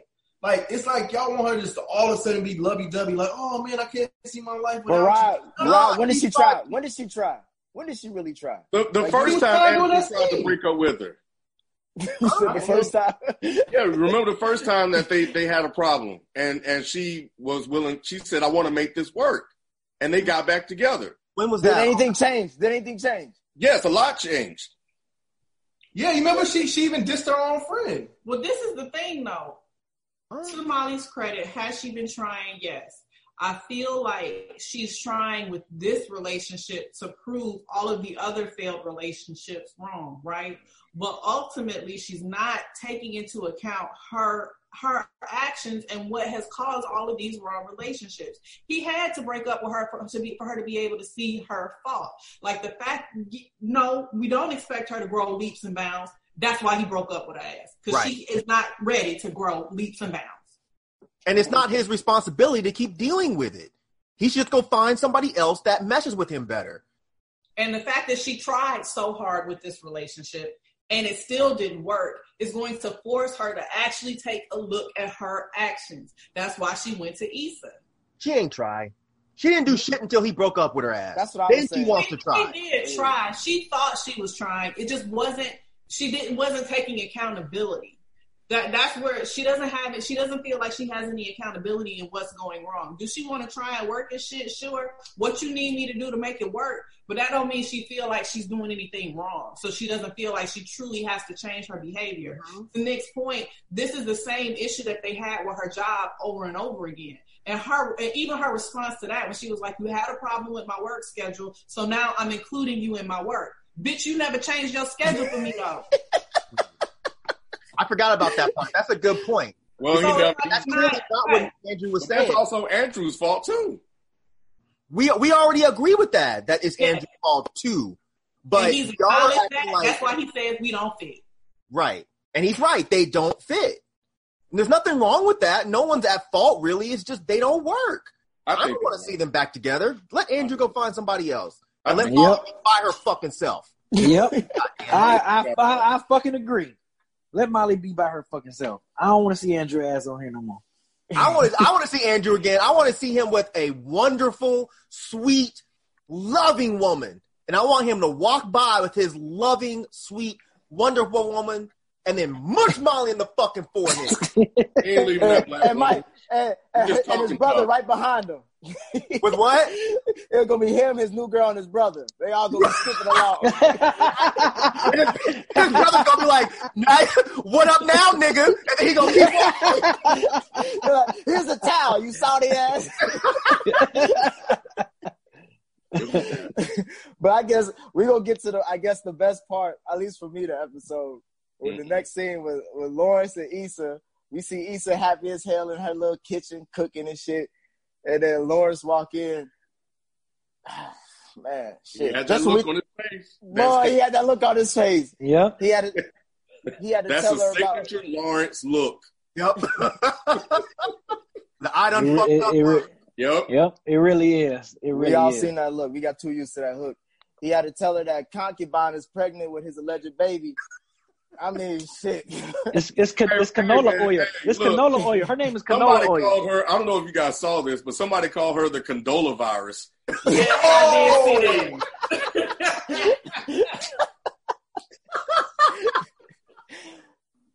that. That's good. Hey, B, talk to me, bro. What was Lawrence wrong for asking contraception if the baby was his or not? It ain't mine. Was it? I put Jimmy on. I put Jimmy on extra tight. I had the Jimmy on extra. I mean, I don't know how. Like, what was the span of them being broken up? Like, I don't know how long they've been broken up. For him to ask that question since the block party, so I would say maybe a month, because he's been messing with Issa for a while now. He has. Oh, I mean. I don't know, man. Like, I mean, it just depends on how long they've been broken up. Like, if it's been a little minute, you know. But yeah, I mean, shit, he ain't wrong for asking. I mean, I ain't gonna say any man. It depends on, I guess, the relationship with the woman. But I mean, yeah, if y'all been broken up for a little bit and y'all hadn't been doing nothing, yeah, is it mine? Yeah. So I don't think he was wrong for asking that. It just really depends on how long it's been since they like officially broke up. I don't know that. I don't know the timeline for that. Do anybody know? But I don't think he's wrong for asking, though, to answer your question. I mean, don't no bitch want to hear that question. And we all they don't. Right. However, they don't. But it's a logical question, is it not? Given the circumstances, yes, it is. But I still would give him a look. Yeah, I would still be like, nigga, for real. Yeah. Is it really a logical question, though? If she... Why would he say, is it mine? If it's not yours, why the fuck would I be in your apartment telling you about it? Because he may be the nigga she want to be with at the end of the day. We don't know what her true intention, like, it could be a nigga that she like, you know what, I don't even want this nigga to be the daddy. I think, Lawrence, you a stand-up dude. I'd rather raise somebody with you. So you think she's going to tell him that if he says, hey, is it mine? She's going to be like, oh, well, shit, nah, it's not yours, but hey, I mean, I really like you, and I think, you know, I thought you'd be a good dad. She just gotta wait. She gotta hold that secret for 18 years. That's it. 18 years. It won't take that long. Mm-mm. I did like how they went back and forth with the scenes. Yeah, him and Issa. Yeah, that was dope. That just pissed me off even more. That was dope. I hate her fucking face. Damn. Whose face? I hate Condolence's face. Damn. Why you hate her face, Naomi? Because I hate her. You just want to punch her. She said, I hate her. I just hate her. You just want to punch her, don't you? I can't say she fucked up. Lawrence done fucked it all up. Oh, here we go. This is not Lawrence. Lawrence fucked it all up. Tyelerr, is this Lawrence? It's not Lawrence's fault. It's not Lawrence. I mean, they were both there. It's not like she just made the baby by herself. Right. No, I have a question. Either. No one's saying it's touche. But I have a couple questions. So, how do you misconstrue whether or not you're being safe? Can somebody please explain this to me? You either strapped up or you didn't, right? He thought he pulled out quick enough. Yeah. Maybe the condom broke. That's really what it is. I was saying that. I feel like the way that he said it sounded like he thought he pulled out fast enough, or she was like, I'm not ovulating or some shit. But it didn't sound like there was no kind of rubbers anywhere. Right. This nigga didn't learn his lesson when he got the clap. This nigga didn't learn his lesson. Right. This is why I say it's his fault.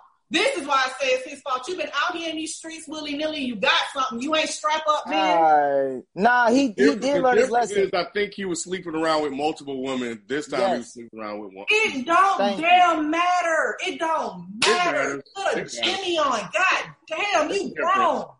You whole grown out here. One's Russian roulette. This is all Lawrence's fault. We saw the red flags coming when he was out there, and now he done got a bitch knocked up and fucked up everything. I can't stand damn one of them. This is not his fault. This all his fault. No, this shit happens. You're saying it's nobody's fault. Okay. It's 50-50. That's right. This is my second question, and it's part of the reason why. No, I need to get this out of my spirit. If she said she wasn't ready with her husband, David, whatever his name is, are you telling me she had an abortion with her husband, baby, but she keeping Lawrence's? Is that what I'm to understand? Nah, I won't say that. I would just say, like, the thought of being pregnant at the time wasn't probably in her schedule. But now that she's older and out of it, she probably is warmed up to it more. That's what I thought. I need to go rewatch that because that fucked with me. And that's why I was like, I hate this bitch. I felt the same thing, and I was like, this is keep a nigga baby. That's exactly what it is. It didn't come off. Yes, it is. It didn't come off. Because Tyelerr... Yes, it is. Tyelerr, if she wasn't ready now, why? If she wasn't ready before with the guy she was married with and fully in, why is she ready now? Because maybe she's older and thinks, okay, never mind. I'm listening. I won't even say what I'm saying. No, I'm listening. I turn my ear to you. No, I mean, I'm with you. I get it. I just don't. to me, when I watched that scene, I didn't get that, oh, I'm keeping this baby because I want to keep Lawrence. I didn't get it. But it's absolutely a thing, though. No, I know it's a thing, but I'm saying in this particular situation, I didn't get that. If I'm wrong, I'm wrong. Because, I mean, I was, to be fair, my face was scrunched up the whole episode, so I might not have been paying very good attention because I was irritated by that point. So maybe I just missed that, but I didn't get that from that scene. Yeah, so it kind of goes both ways. You're either, well, a couple of different ways, but one is you're trying to keep him around, and the other is you just want a part of him, so you have the baby, and then, you know, that's that. But she said you can either be involved or not be involved. Whatever. But she know that nigga. That's the dumbest thing you could ever say. But that's the dumbest thing. Like you're like, I feel about open door. I didn't even finish my shit. Like, I didn't. We don't need to finish, Mike. We gonna finish it for you. You know what I'm saying? We gonna finish it for you, Mike. The niggas you know gonna be involved. You know, if I know the type of nigga you are, I ain't got to tell you ain't got to be involved. Your ass is gonna be gone. I ain't gonna hear from your ass again. Niggas who I know gonna be there and be like, listen, this is my decision. You don't have to be involved. And here's the other problem that I have with cosmetology. Why in the hell do you want to have a baby by a nigga who just told you, I don't want you? Like, you know this nigga don't want you. You already know that he done said, it's not gonna work. And so now, oops, I'm pregnant. I can't stand her ass. You preaching right now, nigga. I'm trying to, hey, I'm giving you the flow. Go ahead, keep going. You're shaking your head. Now, Tyler, I wanted to ask you though, like, going on to Nate's point is like, why didn't Constantine tell Lawrence? Like, she told him all this information as far as like she's going to keep it, regardless of how he feels. Like, why even put you? Like, what was the purpose? Like, if you was gonna keep it regardless, I feel like damn near, why even tell me about it, knowing that I've been trying to move on and I'm trying to go in a different direction.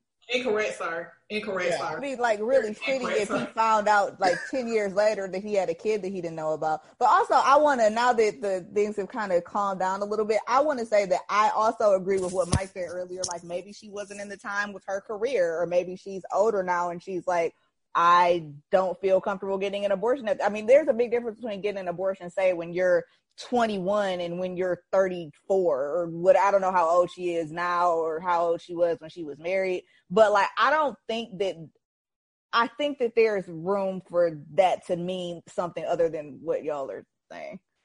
No, I can agree with that. I can agree. Look, what? Wait a minute. Fucking timeout. Wait, how come when I say this shit, I get yelled at by Nay, Rod, and Ken, and Nick? And Nick don't even yell. But Tyler said, yeah, I agree with that. Because she said it so much more. It was prettier when she said it. and she ain't use none of Condola's language. Because we tired of hearing from her. Her goofy ass. I mean, I hate y'all, man. No, but I don't think that that's the case, because I'm still sort of with Nate. Like, I'm kind of confused. Like, didn't they break up because she wasn't ready to be, like, committed and serious and want to have a family? That's my state of confusion. That's why you guys make a valid point. I don't agree with it, but it could be part of it. You know, I broke up with your bitch ass because you said you didn't want to have kids, and now that I broke up with your ass, you talking about you having a kid? Get the fuck out of here. Like, she finds out that she's pregnant, and then it's like, oh, okay. I mean, it's one thing to be like, I don't want this, but then once you're like, oh shit, there's a baby in me. Right. It's like different to be like, oh, well, now I'm gonna go get an abortion. But he don't want you. It's still some bullshit. But and on top of that, if you don't want no babies, y'all grown. How the fuck this happen? You don't accidentally have babies at 30-something. People accidentally have babies all the time. Yeah. People accidentally have babies in their 40s. Like, when you find, like, you know, the couple that has kids that are all in their, like, 20s or 30s, and then they end up having a little one that's, like... I absolutely understand, because I just had a break baby. I completely get it. But my point is, it's not an irresponsible situation. I'm not out here single 35 having random niggas' babies. But that's not a random N-word. He's older, and you might not be able to pull out as quick. Like, when we were younger, you could do bop, bop, bop, got it. Bitch, it's IUDs, it's rings, it's a who? Control pills, it's all kinds of... I don't know about these IOUs and these... Oh my God. At 35, she knew about it at 30-something years old. You get that, you get your ass fixed so this don't happened? How do you make it like she's doing well for herself? How do you do this? And I just don't get it. And that's what I think. And that's why I think he said I thought we were safe because she may have told him that I have my own birth control. But he would have said, I feel, and this is what goes back to what I was saying earlier about like how they're both, because I feel like if he knew, he would have been like, I thought you were on the pill, or but we used the condom, or da-da-da-da-da. He was like, I thought we were safe. That means, nigga, you ain't take no time to find out what the safety was. You thinking like, worse than Lawrence. You thinking worse than Lawrence. Lawrence don't know how to talk like that. Yeah, he don't know how to talk like that. You just picking his words apart. He's not talking. The scriptwriter is writing. The scriptwriter would have said, I put on a condom. I thought I had a condom. What the fuck? I think they meant to leave it ambiguous. Like I think they wanted you to be like, okay, was it a condom? Was it birth control? What does he mean by safe? He means he a fuck boy. Wait. What did you say, Mike? I said, bro, he didn't pull out, man. Or if he did, he didn't pull out quick enough. A lot of men think, you know, a lot of us are stupid. And I didn't know this until I was probably 20. A lot of us don't know that little bit of pre can get you pregnant. So he probably, maybe he didn't know either. So he. But why would he say? But Mike, why would he say? I thought we were safe. Like, why would he put that on her? He didn't put it on her. It's just men think that is being safe by not ejaculating in a woman. They think that. He didn't say I was safe. He said I was safe. He said I thought we were safe. He didn't say I thought you were being safe. I don't think he put it off on her. But the fact that there are. Means that I thought we didn't have to worry about this. We had an understanding that we didn't have to worry about it. He's not going to say, well, shit, I thought I pulled out fucking fast enough. He's not going to say that. No, that's not what I'm saying. Like, I thought we were safe from this happening, meaning you got that handle, so I don't have to pull out. I didn't read it that way either. I didn't read it as he was 100% blaming whatever the fuck her name is. I won't say 100% blaming her. It just, it was like, We had this discussion. We thought we were being responsible and this wouldn't happen. Look. We've all, maybe not all of us, some of us here have been in that situation. Mm-hmm. And the language that, I can't speak for y'all, but the language I have used is, damn, I thought we were safe. Not once would I say, well, I thought you did this and I thought you did that. And I thought that I did. No, I thought we were safe. Even if... But why would you say that? Why wouldn't I say that? No, wait. Because I'm not stupid. I know that if there's a pregnancy, I have to be the biggest fucking moron on the planet to put it all off on her and say, well, shit, I thought you did what you were supposed to do. That's stupid. You say, I thought we were being safe. We were both having sex. It's not like I was... Well, go ahead, finish it out, Mike. Okay, so Mike, you're right. You wouldn't say that, but in certain situations where people are in a relationship, and you know, part of those safety measures is, hey, I'm on the pill, or I'm taking this form of birth control. That is the whole thing. Like we're safe. So there are some people that would say, I thought we were being safe, and there are some people that would say, I thought you were on the pill. So exactly, he didn't say that. Why are y'all automatically thinking that she's lying about being like? I don't like her. It's not a lying. It's a understanding. Like we had a conversation and an understanding of these are the protocols we're gonna put in place to make sure this didn't happen. We don't know what those things are, but it could be pulling out. It could be the IO thing that Naomi was talking about. It could be the birth control pill. You know, it could be an assortment of things. It could be all automatic. Look, as much as I love Lawrence, Lawrence is my dude. I like Lawrence. I think he's a fuck up, but I like him. He's like Rick Grimes of Insecure. And I don't like Condola. I don't like her at all. But I don't think that scene was written to make it seem like she had whatever that thing is that Nay talked about, that contraption, or... she had a pill and it just didn't work. I think it was very much implied that either they were using a condom and it broke, or they were supposed to be pulling out and it didn't work. I'll give you the condom and maybe broke thing, but the whole pull out thing, I just don't understand that him saying I thought we were being safe by doing the pull out. Well, we did think we were being safe by me pulling out. Maybe she didn't. Look, maybe she didn't want him to wear a condom. Like, we don't know. Like, y'all were putting a little bit too much into this. Yeah. Like, we don't know what their discussion was. They did this, though. They was very, they knew what they were doing when they used those words. They probably did. You're probably right, but I'm not. Go ahead, Nick. I'm going off of the words that she was saying that pissed me off. She's talking about, I hope you don't feel trapped by this. Well, I'm like, well, bitch, I don't feel free, my nigga. I can't fly like a bird right now. I'm trying to go to San Fran. What's up with that now? And now you mess me up with Issa. Like, shit, should Issa even – the way Issa was looking, like, she looked worse. I didn't think she could look any worse than when Molly said that, like, look, we probably grew apart and we better off, like, not knowing each other and moving on. But the way she absorbed this information from Lawrence is like, did she break up with him? I would just like to say she's been doing an excellent acting job in this show. Mm-hmm. Like, you can really, like, you can hear it in her voice that she's, like, hurt.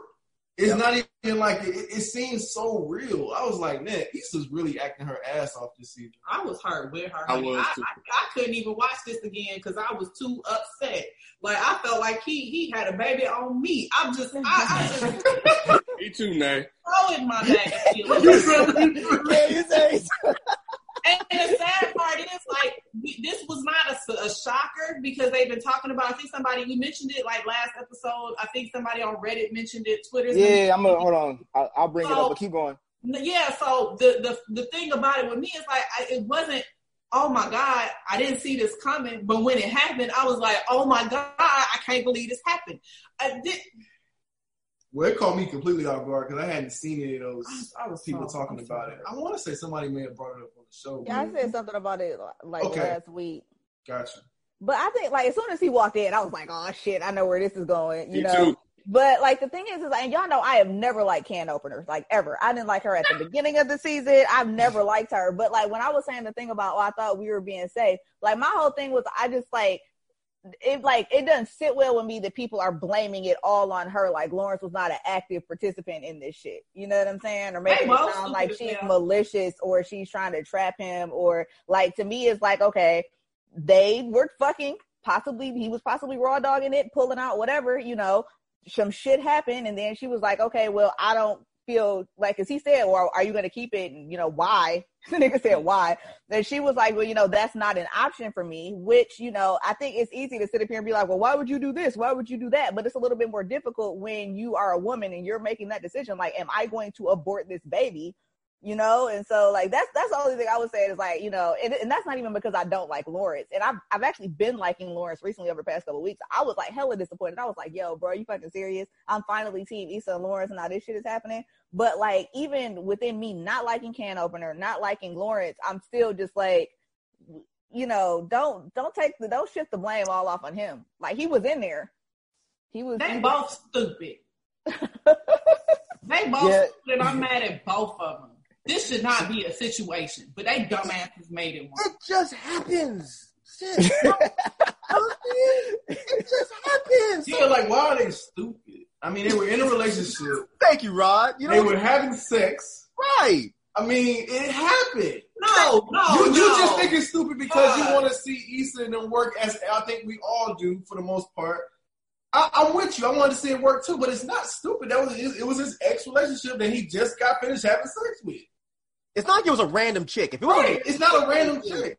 That's his girl. Yeah. They came home. It was just like, yo, let's go. Where's the condom? I don't know. Was she really his girl though? Because like, yes. No, let's talk about when they broke up though. They was like, she needed something casual. Okay. Talk about it. Didn't know that. Talk about it, Nate. Go ahead. Didn't know that. She did though. But she knew. She knew I'm not trying to be tied down to nobody. You don't know that, dudes, though. We don't know that, Mike. Come on. We don't know that, Mike. We don't know. Hey, she been off screen. We don't know what happens off screen. All right, it's L.A. It's a whole world out there. No, funny. We'll be back after this quick break. Hey, it's Kaylee Cuoco for Priceline. Ready to go to your happy place for a happy price? Well, why didn't you say so? Just download the Priceline app right now and save up to 60% on hotels. So whether it's Cousin Kevin's Kazoo concert in Kansas City, go Kevin, or Becky's Bachelorette Bash in Bermuda, you never have to miss a trip ever again. So download the Priceline app today. Your savings are waiting. Go to your happy place for a happy price. Go to your happy price, Priceline. Whether it's audiobooks or all-time greatest hits, long live listening to your favorites. Learn more about Kisqali Ribocyclib 200 milligrams at KISQALI.com and talk to your doctor to see if Kisqali is right for you. Whether it's audiobooks or all-time greatest hits, long live listening to your favorites. Learn more about Kisqali Ribocyclib 200 milligrams at KISQALI.com and talk to your doctor to see if Kisqali is right for you. Whether it's audiobooks or all-time greatest hits, long live listening to your favorites. Learn more about Kisqali Ribocyclib 200 milligrams at KISQALI.com and talk to your doctor to see if Kisqali is right for you. Should Issa stay with Lawrence? Yes. The fuck? What? Sorry, I'm going to mute my microphone for a second. Nah, go speak your mind. Speak your mind. She could be stepmama. I don't think I could do that one. Mm-mm. Really? Mm-mm. You have a baby by another bitch. I gotta be a stepmama now, and I thought I was gonna have yo baby. Get the fuck out of here. Doing that now. Wait. What's up with all that anger? I'm the one that's mad. So what's the difference between that and him if he already had a kid? A huge difference. A big damn difference. Wait. 9 months, right? It's 9 months. Oh, man. What's the huge difference? No, not you. God damn, not you. Yeah. Tyelerr.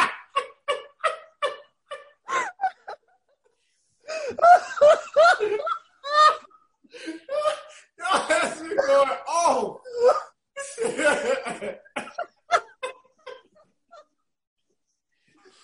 Oh, my God. Lost my whole train of thought. Rob wants to know what's the difference between him having a baby with someone else on his own versus it happening right now. That shit is super recent. It's super current. Like, so you about to go through a whole 9-month pregnancy with this other woman, and nah. That you don't want to be with though. But you got to take care of her like you do, because that's the child. That's the mother of the child. What you mean you don't? She's already, to Mike's point, she's already said, like, you know, you don't have to be that involved or whatever. She put it out there. And he's already said that he doesn't want to be. He didn't say that. He can be there for the kid. He can take care of all that. Yeah, without treating her like that's his woman. Exactly. But for the 9 months thing is like, that's an emotional time. She needs you. She can call you up at any point in time and be like, look, I need this right now. And he got to deal with it. Put your phone on silent. Don't answer that shit. I'm kidding, Nay. I'm joking. I'm joking. Damn. I'm kidding. No. You know what? I do want you to answer this. Come on, let's go. Go ahead. Yeah. So this is the thing. You do not have to be in a relationship with this woman. They are correct. You can be with another woman and have another bitch pregnant. However, and me as that other woman, while you dealing with another bitch pregnant, going to doctor's offices, got to deal with cravings. I got to talk to you while you're going through all these hormonal shit. Like, at the end of the day, you made me hormonal, and now we still got to coexist. I have to figure out how to be a parent with this bitch that I'm not even with. Get the fuck out of here. I'm supposed to stand by and be to the sideline of that bullshit when I thought I was going to have your baby first. Get the fuck out of here. No. Okay. So I'll give you that. What about the situations that come with baby mama drama and all these other things? You can say the same thing about somebody that has a 7-year-old child and you having issues. She want payments. She put them on child support. All these things could come from a person that's already that already has a child. And I ain't got to deal with that shit either. You don't have to, but. So you want me to be there while you work all that out? What do you mean? Meaning y'all got to figure out how to co-parent, which means I can still deal with child support payments. I can still deal with baby mama drama. And I got to deal with baby mama drama due to pregnancy hormones. Get the fuck out of here. I'm not dealing with all of that. So I asked Tyelerr and you. So would you rather, so y'all saying that y'all would rather have someone that already has a child with drama or this situation trying to figure it out? I don't want to deal with either. Okay, that's a personal choice. I would rather you have a child and you guys understand how to co-parent and y'all got a flow. And I'm just fitting into the flow. Can't you do that in the beginning stages? You can have influence in this whole thing? No, I don't know nobody who's pregnant with somebody else and they got it together as soon as they figure out they're pregnant. No, you got to figure out how to do that shit. How about this? Men, all the men here, would you stay with the woman? Like, if you want to go back with your ex. I knew it. I knew y'all would say that. That's the exact point. Like, y'all always think women are supposed to put up with some shit. Wait, who's y'all? Put up with. Yeah, I'm not with that. I'm not with that. Y'all is in men. Y'all is in men. This is Rod's with a broad stroke right now. We didn't say this shit. This is Rod, bruh. Nick said it, too. Okay, this Nick and Rod. No, that was Rod. You see that face? This face right here? That's a no face. And I saw people on the internet talking about this. No, I wouldn't want Issa to stay. That's doing too much. You know me. Look, I gotta look at you every day as you go through this. Like it's different. I gotta be with you every day while you're pregnant. It's double damn standard. Next question. It might be double standard, but it is different. Mike, you had a point. It's different. I'm sorry. It's different. I know it's double standard, but that's different, y'all. Nah, Rod. She should leave his ass. She gotta leave his ass. If the dude don't want to deal with that, then you can't expect the woman to deal with it either. I understand you saying it's different, but it's not fair for you to expect one side to go one way and the other side to go a different way. I know goddamn well if I met some girl and she was cool as shit. We were into all the same things. And then she was like, after like the 6th, 7th date, I think she got a little beer belly. And she talked about, oh yeah, just by the way, I'm pregnant by my ex. I'm out. I'll be nice about it. I'm not going to be a dick and just ghost. I don't do that kind of thing. But I would let her know, like, look, I don't even like kids. And your kid is probably not going to like me. So this is not really going to work, but I wish the best for you. We can be friends, sort of, but that's it. So I can't expect somebody else to be different just because, oh, well, this is a woman towards a man versus a man towards a woman. Nah. Yeah, Mike, you better than me. I say it's different because it's more out of sight, out of mind. You don't have to look at me having a baby. You know what I'm saying? You don't have to see that every day. It's not like a constant every second reminder. Like with a woman, that's a constant reminder, like every day. Rod, your face is a constant reminder, bro. Every time you walk your ass in that house, he is gonna see that fucking baby that you're having with somebody else. I understand what you're saying, though. You're not physically seeing it, but think about it. We are more visual. Women are a lot more mental and that kind of like they are going to think about this shit. We have to kind of see it to know it's there. So what if nothing changes? Like what if literally nothing changes about Lawrence, the way he's been, the loving thing, him being still going to San Francisco, them dating, them going out. Nothing changes. The only thing that changes that is this other woman is having this child. Like nothing else changes. The only thing that changes. What you mean? If nothing else changes, then he's kind of dick. Say that one more time. If nothing else changes, except the fact that there's this woman having a kid and Lawrence is just like acting like it's not happening, he's kind of a dick. No, I'm not saying just acting like it's not happening. I'm just saying he's still making sure she's taken care of, like his girl, his woman. And he's also juggling the fact that he has a baby on the way as well. That doesn't take 24/7. Support. It just doesn't. That means something changed. Like you're saying, if literally nothing changed, but I'm talking about the way he treats her. I'm talking about the way he treats her and everything that they do. They're not around each other 24/7. Condola is still there. It's not like Condola flew off to Mars. She's still there. He's gonna be in San Francisco though, right? And he's really Condola ain't gonna be in San Francisco. I don't think he's down the street from right. That's what Ron is saying. Yes, that's what I'm saying. Wait, what? No, but Condola's going to be by Issa, though. So, like, Issa and Condola going to be passing each other on the street, like, No, Issa's going to And Lawrence going to be off somewhere. Okay, so you said Issa and Lawrence moved to San Francisco and Can Opener is still in L.A.? Yeah. Nah, still. I'm confused by what y'all are saying. You're saying that what if Lawrence still goes to San Francisco? And takes Issa with him. Because she don't leaves his pregnant person? He's not leaving. She told him that he could do. Guys. Y'all being unrealistic. Very much so. If this was not a TV show And this was somebody writing this shit in to an is the mic still on question. Y'all gonna be like, yeah, you're a fucking dick. No, people take away children from a distance all the time. She's pregnant now. At least wait until she has the fucking child before you take your punk ass off to. But she did tell him that. Hey, it don't matter what she said. It don't matter. You know damn well. Look, we have been men for many years, Ken.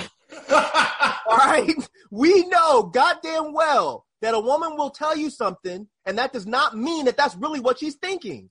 She wants your stupid ass to figure it out. It's just we're too dumb half the time to figure it out. And Lawrence would be dumb. Well, I'm saying he shouldn't be dumb, bro. All I'm saying is that he can take care of that child from a distance. That's all I'm saying. Let her have the child first. But during those 9 months, Issa has to deal with the fact that there's this other woman that's pregnant over here. Look, I'm not saying it's an easy thing. I'm not saying it's just brushing it off like, oh, yeah, she shouldn't be able to deal with it. I'm just saying I think it can work. That's all I'm saying. Sure. It could work, but she need to be Issa needs to be like the road runner and hit the meep on this nigga and bounce the fuck out of there as quick as she can. It's just a race. It's all the feelings and all the emotions. Hey, once the baby's involved, it's a wrap. It's a wrap because for her vision of how their relationship was going, this throws a huge monkey wrench into it. And also on top of that, she knows for a fact that she will never be number one in his life ever again. And for some women, that's a big thing for them. They want to know that they like at least if you had a family with them. What are y'all talking about? Like, what you mean not be the number one woman in this life? What are you talking about? You have a whole baby mama. Okay. That's not the number one person in my life. But when that bitch say jump, you're going to have to go over there and you're going to have to jump. No, incorrect. What are you talking about? Incorrect. What are you talking about? What are you like? So. You know what? I'm not. I know you're not. But your situation is way different. In a regular situation.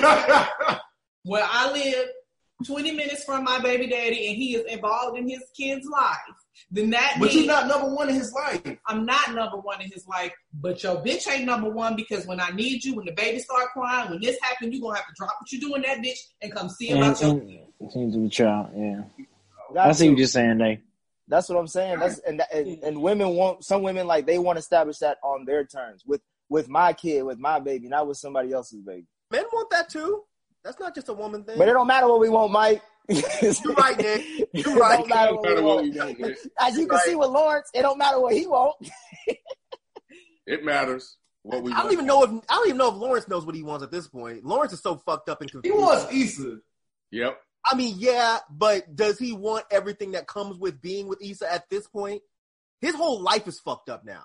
His baby is going to fuck up his whole life. I'm mad they did this shit. I was so mad. When they pulled this shit out. I'm sorry. Yeah, I was just like, they didn't even have to do this. Just let them be together. They didn't have a whole other situation. Because now all of a sudden, you know, it feels like next season she's just going to run her ass right back to Nathan. Nah, she going to run over to Andrew. That's what she should do. Issa should go date Andrew. They would make a perfect couple. Because she wouldn't take advantage of him. She would be able to pick up on when he's upset. That would be perfect. And then it would make Molly so damn salty. Speaking of Issa and Molly, we get to the next scene.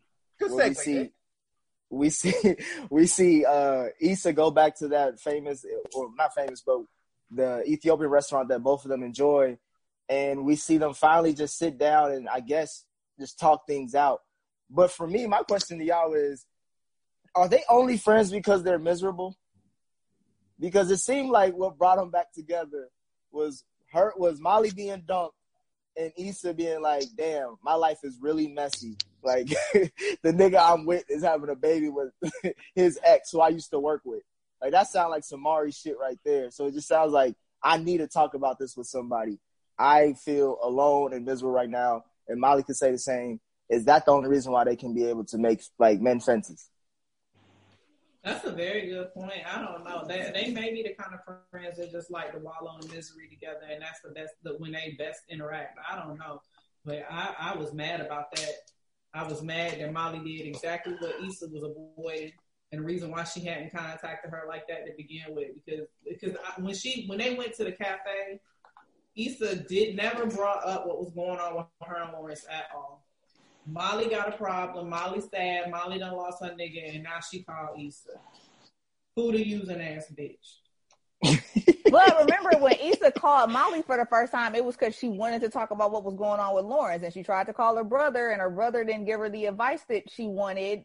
That was fake. So, but she didn't though. She went to. That's what I'm saying. They went to the cafe. She wanted to, though. But she didn't because she didn't want to be a using ass bitch. But I'm saying, but like the impetus, you know, like the reason why she was like, oh shit, I miss Issa, is because she was like, I have this thing on, or excuse me, the reason why Issa was like, oh shit, I miss Molly, was because she had something going on that she wanted to talk to Molly about, and she felt that absence when she couldn't talk to her best friend about it.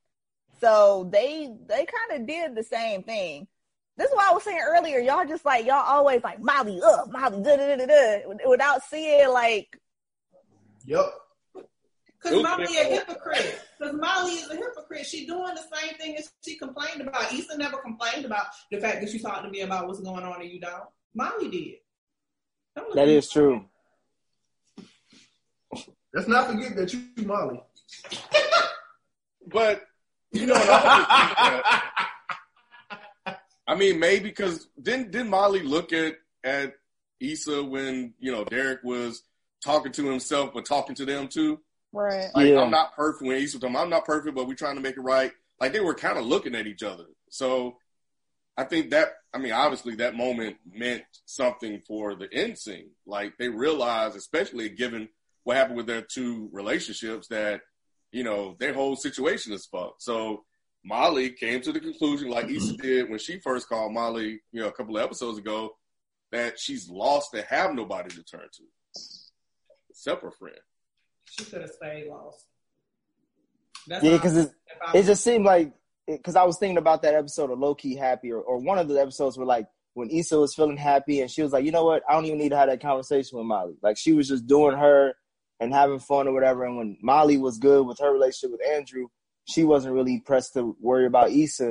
And it's just like now that they don't have nobody or no quote-unquote distractions, they're now back together being friends. It kind of just felt weird. Do y'all not want them to be friends? I want them to be friends when they better. I want Molly to take accountability. I'm fine with Issa. I want Molly to take accountability, and then they can be friends. I need to know what that conversation sounded like. I need to know what she said. Did she say, girl, my bad, I've been tripping? So Issa don't have to take any accountability for her action? She has. Has she? I think she has. She I don't think they can just jump to wherever they are in that present day. Like, this show has a tendency to just not give us that. It would be nice to see what they talked about, but I think they're probably just going to leave it that they had a discussion, they made amends, and, you know, they cool. We deserve to hear that discussion. Mm-hmm. I feel you. I agree. The only thing that pissed me most about this episode was that. It was like, why did you do all this stupid fucking running around shit, and then you wait till the end, the moment that we really want to see, and then you cut it off. Exactly. And also too, Mike. Yeah, also too, to piggyback off your point, like, you remember when the season first started and it was like Issa saying what she say, I don't really mess with Molly no more. Remember, like, so in our mind, you're gonna end with the cliffhanger like that. Like, that's something we was anticipating the entire since the beginning of season 4. Like, oh shit, Issa says she don't mess with Molly no more. What the fuck? Like, so why? What's going on? So. Right. That should have been a moment that we should have witnessed on this season finale. I completely agree. I agree 100%. It was just, why did y'all do that? Yeah. We went on the chase. Say again? Because we went on that chase. That's what I'm saying. But it's like, why? Y'all knew. Like B just said, you knew we've been waiting for this for a whole season. Why did you do this? That was so fucking lame. Mm-hmm. They're having a real conversation. You're panning out, and then you cut it off. Man, I want to throw my fucking phone at the television. That shit was so stupid. And I'm not sorry, Princess. If you wrote and directed this, someone needs to slap the shit out you. Someone need to mush you in your motherfucking forehead. God. That was lazy. That was super lazy. Super lazy. I don't. Tyler, did you agree? You agree with that as far as the ending? No, that was one of the things that I was so disgusted about, and I kind of like I said that earlier, and I said I didn't want to jump ahead too much. That was exactly the point. It's like you all spent all this time on this dumbass bus scene, on this like hotel scene that didn't even really emotionally land, and this them being like pan the camera and all that other shit. Like you spent all that time doing that when instead we could have actually seen these moments between, like, more fleshed out with Molly and Andrew, more fleshed out with Issa and Lawrence, and especially more fleshed out with Issa and Molly. You know, it just felt like, especially for the season finale, this, like, this is what y'all spent this half an hour on. Like, the stuff that people really wanted to see wrapped up, we didn't get to see, you know? Either it wasn't wrapped up, like with Issa and Molly, not really, or it was barely wrapped up with the other two situations. It was just all so rushed for us to have had basically a 30-minute show and spent 10 to 15 minutes of it dealing with that, like y'all said, Scooby-Doo arc. It's like, yo, it was just not an effective use of the time, especially for a season finale when we gotta wait however long until we can see the rest of it.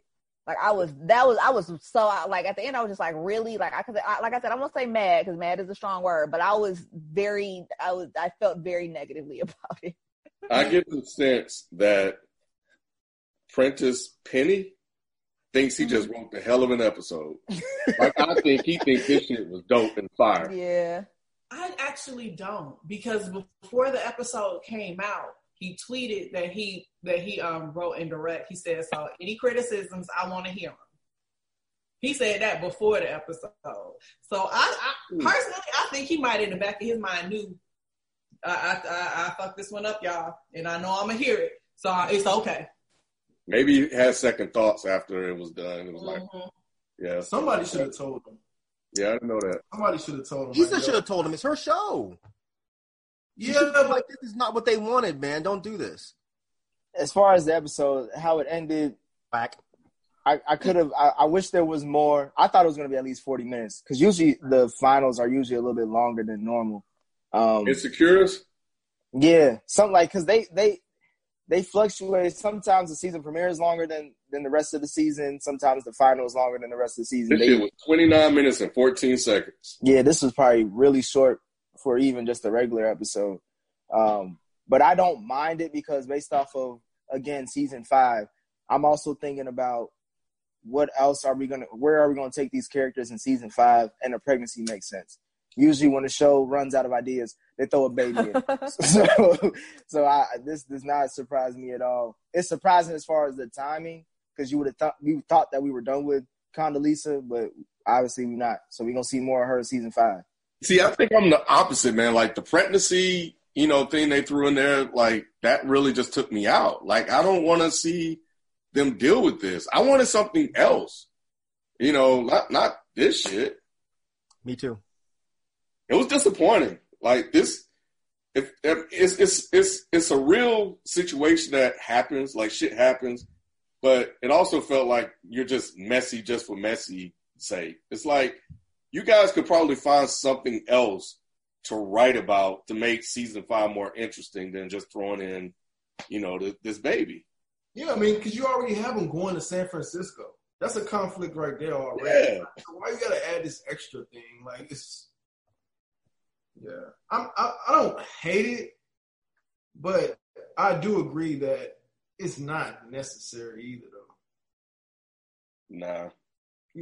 I don't mind some conflict, if they have an actual clear path on how they're going to work through that. But like you guys saying earlier, like, it just, in this part, I agree that it feels like you're adding this because you're lazy. Like, you can't. You have nothing else to write about but this. I don't know. Yeah. Well, I would like to say, it's kind of like some soap opera shit, yeah. And it's kind of like what people do when they need a plot device, Like, I saw a lot of people. I didn't actually watch the game, but, like, I saw a bunch of people on Twitter comparing it to that. And that, like, yeah, I would kind of expect something like that to happen on a show like the game. That's no shades to the game, but, like, I would expect something like that over there instead of, like, Insecure, because that's more of, like, some soap opera shit. Right. Yeah. I will say that the scene that I like, at least from the director, what's his name? Precocious.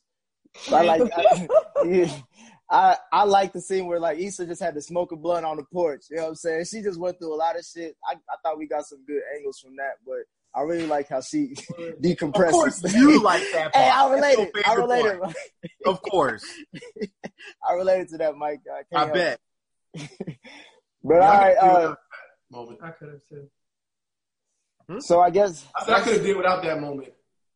Really? I actually agree with Nick on this one. I actually really did like that one. It just seemed I feel like if the episode ended there, I wouldn't have been so mad, or I wouldn't have been so aggravated. If it just ended with her on the porch and it just panned away of her just smoking a joint and just being like, "Hey, my life is crazy," I'd have been like, "All right, no." I mean, I still would have disliked the episode, but I wouldn't have been as annoyed. Right. I was just like, when did she have a patio? Like, we ain't seen that. I thought she just had a little ass apartment. I was like, when did she get that view? Maybe she was at Nathan's house. Oh! Maybe she was at Andrew's house. Oh, that's not going, Mike. We ain't going with that. But that Nathan, though, man. Ooh, that's interesting.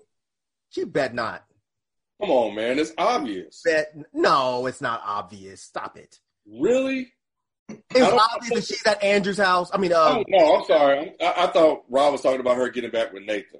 I'm sorry. I was joking about her smoking the blunt on his patio, but I don't think it's a joke about whether or not. Like, I feel like them getting back together is a very viable possibility at this point. They put all that shit together in that one episode of him being like, well, you know, I was hurt when I found out you was going to get back with your ex, and I just wanted to let you know how I felt, and this, that, and the other, and now... Like y'all were saying earlier, I felt like he was waiting for Lawrence to fuck up, and he didn't have to wait very long. Hey, Nate, is she breaking the dick glass in season 5? She's just mine. Ain't fake, honey. And season 5 should be the last season. Yes. Yeah. They're clearly running out of ideas. Yeah, I got the impression that it was going to be anyway, but... Oh, did they say it has to? I think I remember Issa saying in the beginning that she didn't want to do more than maybe five seasons of it anyway, that she doesn't like she didn't want it to be this long drawn out show.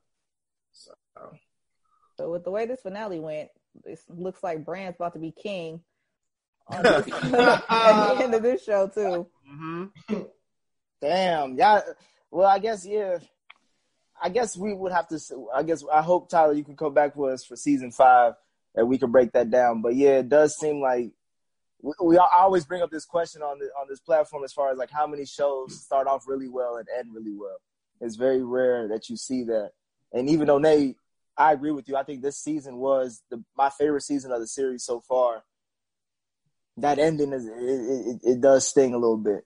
So we'll see how season 5 goes. Any other thoughts on this season finale or the series overall this season? Well, I will say I always want to bring it up every time we talk, but I always forget to. But this season gave me that feeling I used to have when I watched the show, like, oh man, I can't wait to the next episode to see what happened. And I felt like that, like, all the time with this. Like, last season I didn't really feel like that until I think Lawrence came back into the scene. But like this season, yeah, I was like, dang, I can't wait to watch it, and I hadn't felt like that in a while. Oh, and shout out to the Reddit user. Shadows. It's not Shadows. It's Shadows 85. He's the one who came. He or she is the one that came up with the Condola is pregnant like 12 days ago. Mm-hmm. So like this is like a couple weeks before the episode even. I think it's Low-Key Happy. They made that prediction, so they were right. Condola's pregnant. We'll have to deal with that. Ken is excited already to tune in for the next season. Yeah, I'll watch it, but I ain't gonna be happy about it. All right, well, thanks for listening to us for this season of Insecure. Again, we'll be back next year for maybe the final season of Insecure. We'll see how they wrap this up, but they definitely have a lot of storylines to deal with. Tyler, thanks again for joining us on this journey, even though it was the last half. We hope to have you on for the whole one next time. It was a pleasure. And if, please let us know what your thoughts are about this episode. Reddit, FPS Podcast, the same handle also for Twitter and IG. Let us know in the comments. But that's us, and we out. Peace.